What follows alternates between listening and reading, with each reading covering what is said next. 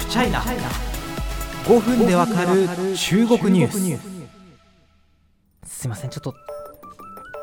恐縮なんですけど今日もちょっとあの経済安全保障のですね話を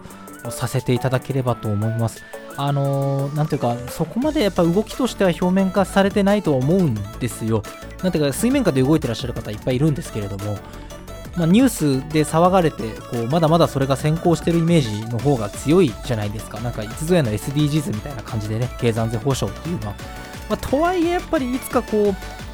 必要になってくる概念というか特にあの中国と関わるビジネスをしてらっしゃる方これから関わりたいと思う方にとってはですねあの頭に入れておいて全く損はないことだと思いますしあの僕も本当勉強しなきゃいけないので偉そうなことは何も言えないんですけどもあのやっぱりこう基本的な概念というのをですね非常にこうインストールするのは大事なのかなというふうに思っております。で、あのこれまでですね、このポッドキャストであの日本のね、国会で通りました経済安全保障推進法なるものをですね、簡単に触りだけあの述べるということをしてきました。ぜひそちらもですね、折に触れて、えー、聞き返していただければ非常に嬉しいんですが、今回はちょっと批判的な目線で法案を見ていこうというふうに思っております。あの取材させていただいたのはですね、経済安全保障の専門家です。最近本当にメディアに引っ張りだこに、えー、なられましたねという感じなんですけども、あの多摩大学ルール形成戦略研究所の井形明客員教授です。井形さんにですね、この4本柱というものがあるんですけれども、そこにですね、ポジティブなポイントと懸念点というのをそれぞれお伺いしてきましたので、批判的な目線で経済安全保障を眺めるということにですね、今日のポッドキャストをお役立ていただければというふうに思います。さあ、この4本柱というのをまず見ていきましょう。まずはサプライチェーン強靭化というものです。これ、まあ、どういう法律になりましたかっていうとですね、あのまあ、例えばもう、まあ、明文化しないけど中国ですよ。ね、中国で例えば薬とかあの半導体とかこれも条文で明文化は全くされてないんですけどそういう大事なものを頼ってた場合にあの供給ストップされて息が苦しくなっちゃったら大変だから日本国内で備蓄するとか他の国に分散して供給源を確保しようとか、まあ、そういうものを政府がお金出すから支援しますせと、まあ、そういうような内容なんですね。あとはあなたこの重要物資扱ってるけど普段どっから買ってるか調査させてねっていうような権限も政府に与えられるというような法律になってます。これに対して井形さんポジティブなところとネガティブなところそれぞれ持ってます。まずポジティブなところ日本の企業はどのようなグローバルサプライチェーンを持っているのかそれを調査する権限が与えられた点はとても重要ですというふうに話してます一方でやっぱり懸念点としては何が重要なのか分かんないんですよ国会でいろんなね、議員の先生が質問してるんですよ。いや、これ一体何が重要なんですか？教えてください。法律に書いてないじゃないですかと。で、ね、政府と、てか、まあ、あの小林孝之経済安全保障担当大臣はですね、あの半導体、レアアース、蓄電池、医薬品を挙げたんですが、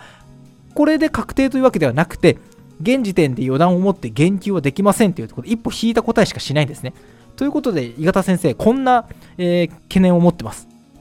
例えば、半導体は重要ということは、社会のコンセンサス、意見の一致ですね、が取れてきてます。医薬品もそうです。しかし、食品、水、エネルギー、レアアースなど、どれが重要で、どれが重要でないかの線引きは難しい。何を戦略的に重要な物資とするかが一番の肝なのに法律に書いてありません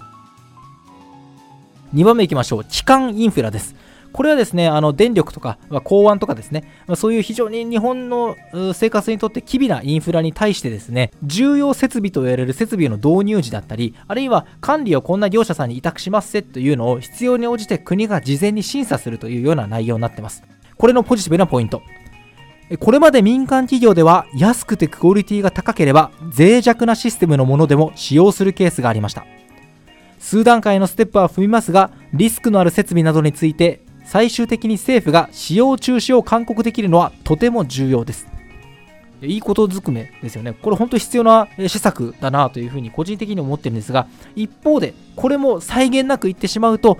外国からの批判を招く可能性があるというんですね。こんなことをお話になってます。クラウドであれば日本製を使ってくださいというように産業政策の意味合いが入る危うさはあります。保護主義にも踏み込む可能性はあり、仮に機微な重要設備は日本製でないと信頼できないとなると、同盟国やパートナー国から日本は経済安保を振りかざして自国製品を有利にしているだけだと批判される可能性があります。3本目の柱、官民技術協力。これはですね宇宙とか量子とか、まあ、そういうものに関してですねあの国がニーズシーズ、まあ、政府が持っている本来表に出しちゃいけないような情報を研究者にシェアしてでその社会実装とかも一緒にやっていきますって、まあ、そういう協議会を作るというようなものになってます。井形先生これに関して日米共同声明などでは先端技術の開発協力を進めると明記されておりごく自然な動きと評価されています、ね、あのただしこれの懸念点というのもなるほどと思わせるものでした。協議会には省庁や外部有識者が入りますが本当に何が日本にとって重要かという形で議論が進むのでしょうか？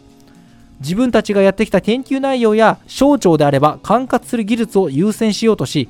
大補助金獲得合戦になってしまわないでしょうか？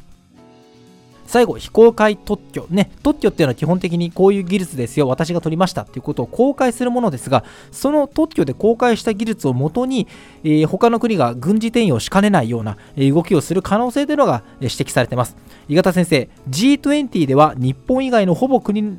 ほぼ全ての国で実施されてますというふうに指摘してますね。アメリカでも中国でも存在するのがこの非公開特許というものなんですが、やっぱり残った懸念点というのがありまして、あのこれって国からちょっとこれ、あの機微技術だしあの、戦争とかに使われちゃったらまずいから、えー、特許を公開しないでね、ごめんね、その代わり、生まれた損失っていうのは国の方でちゃんと税金元手に払うからっていう、まあ、そういう設計になってるわけですよね。これに対して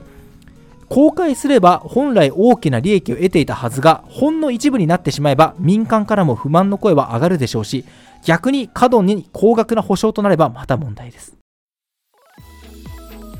まあ、ちょっと駆け足で批判的な、まあ、専門的な、えー、専門的なこう分析というのをですね、えー、お話ししてきましたけれども、やっぱり問題は、あの経済安全保障という概念自体は非常に必要というところはあると思うんですよね。これ、あの国会審議を見ていても、日本共産党とれいわ新選組を除いては、あの立憲民主党とかですね、国民民主党、日本維新の会はですね、経済安保っていう概念は賛成なんだよっていうところから、やっぱ議論がスタートしてるんですよね。だけど、まあ、各野党が追求してたポイントはまさにここなんですけども、結局何をどうするのか具体的に書いてないじゃん法律にっていうところなんですよね。法律は通します。その後はあの政令奨励っていうんですけどもあの国会のオーソリティを得ずに自分たちで決めますぜみたいな形になってるからおいおいおいおいそれってかなり恣意的な内容なんじゃねえのっていうところでですねあの非常に異議が相次いでいたというのがこの経済安全保障のですね国会審議を見守った中で得た一番大きな印象なんですね。やっぱりそこにですねあの法律に書いてあることがですね漠然としたならばやっぱりそこはうまく利用されてしまう可能性もあるということで、えー、専門家の方も非常に懸念してるんじゃないかなというようなまとめになるかなと思います。ね、やっぱり経済安全保障、本当に日本に必要な機能ですけれども、それはやっぱり民間企業の経済活動を制約する、ね、お金を儲けのためにしっかり働いているのに、突然政府がですね、我が物顔で安全保障だとか言って介入してくるのが経済安全保障のある意味本質的な部分ですから、そこは最低限なところに留めてよっていう、やっぱり懸念がですね、果たしてどこまで通じるのかっていうところは不安として残ったんじゃないかなというふうに思いました。